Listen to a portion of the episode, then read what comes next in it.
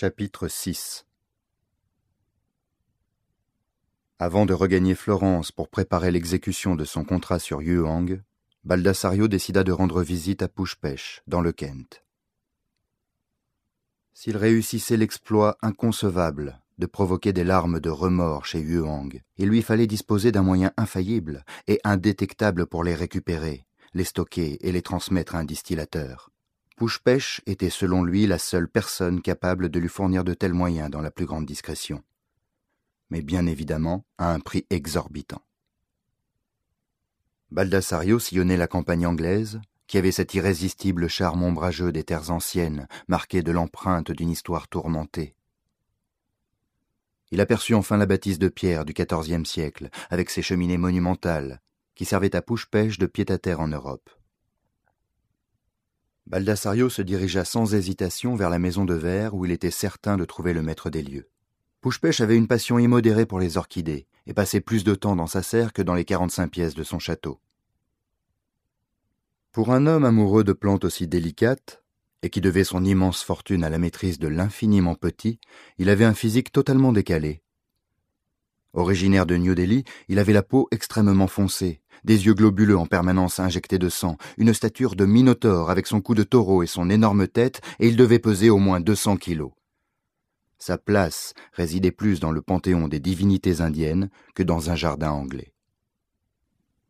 Baldassario, mon ami, quelle agréable surprise de te voir ici. Que me vaut la joie de ta visite?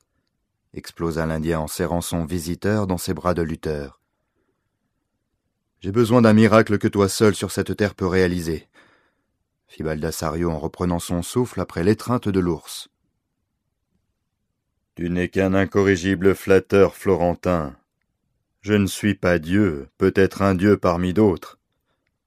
S'accorda Pouche-Pêche, dont la modestie était inversement proportionnelle à la corpulence. Pendant que Baldassario lui expliquait ce dont il avait besoin, Pouche-Pêche avait repris ses minutieuses opérations sur les fleurs délicates et semblait l'écouter d'une oreille distraite. L'Indien était un homme blasé et s'était rassasié de tous les plaisirs que la vie pouvait offrir. Pour susciter son intérêt, Baldassario dérogea à une des règles fondamentales de son code de voleur et donna une indication sur l'identité de sa cible. Le client, qui nécessite un traitement spécial requérant le miracle que tu devrais pouvoir me procurer, est une figure importante de l'appareil politique chinois. Pouche-Pêche suspendit ses gestes et se tourna vers Baldassario, avec une terrible expression de haine peinte sur son visage bestial. Il avait joué sur un point sensible, car Pouche-Pêche ne portait pas vraiment les Chinois dans son cœur, depuis que la guerre d'un jour lui avait enlevé d'un coup sa femme, ses six enfants, ses parents, grands-parents, et d'innombrables amis qui avaient le malheur de résider à Mumbai. Suis-moi, murmura simplement Pouche-Pêche d'un ton grave. Baldassario suivit le colosse dans le château puis jusqu'à une pièce hermétiquement fermée par un sas pressurisé. La pièce ressemblait à un bloc opératoire, mais était totalement vide.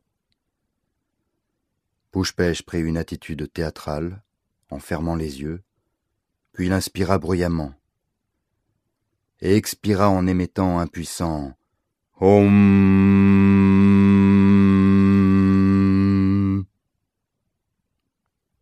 Il ne se passa rien pendant quelques secondes, et Baldassario observa Pouche-Pêche, incrédule, en commençant à douter de la qualité de son sens de l'humour.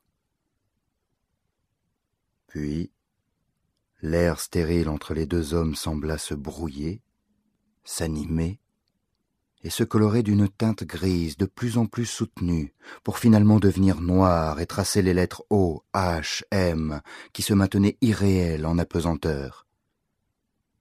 Finalement, la structure impossible se désagrégea et disparut comme par enchantement. Tu voulais un miracle? Je te donne la fine pointe en matière de nanoparticules aéroportées, lança un push-pêche triomphant. Cette petite démonstration a nécessité plusieurs milliards de particules. Mais pour ton chinois, tu auras besoin d'une quantité bien inférieure. Tu pourras les programmer pour réagir uniquement à un ordre spécifique venant de toi, et elles effectueront la collecte sur ta cible. Identifiée par n'importe quelle signature, biométrique ou ADN. Plus petites qu'un grain de poussière, elles viendront se faire doucher par les larmes, dont elles stockeront les marqueurs hémogènes, avant de se replacer sur tes cheveux qui serviront de transport.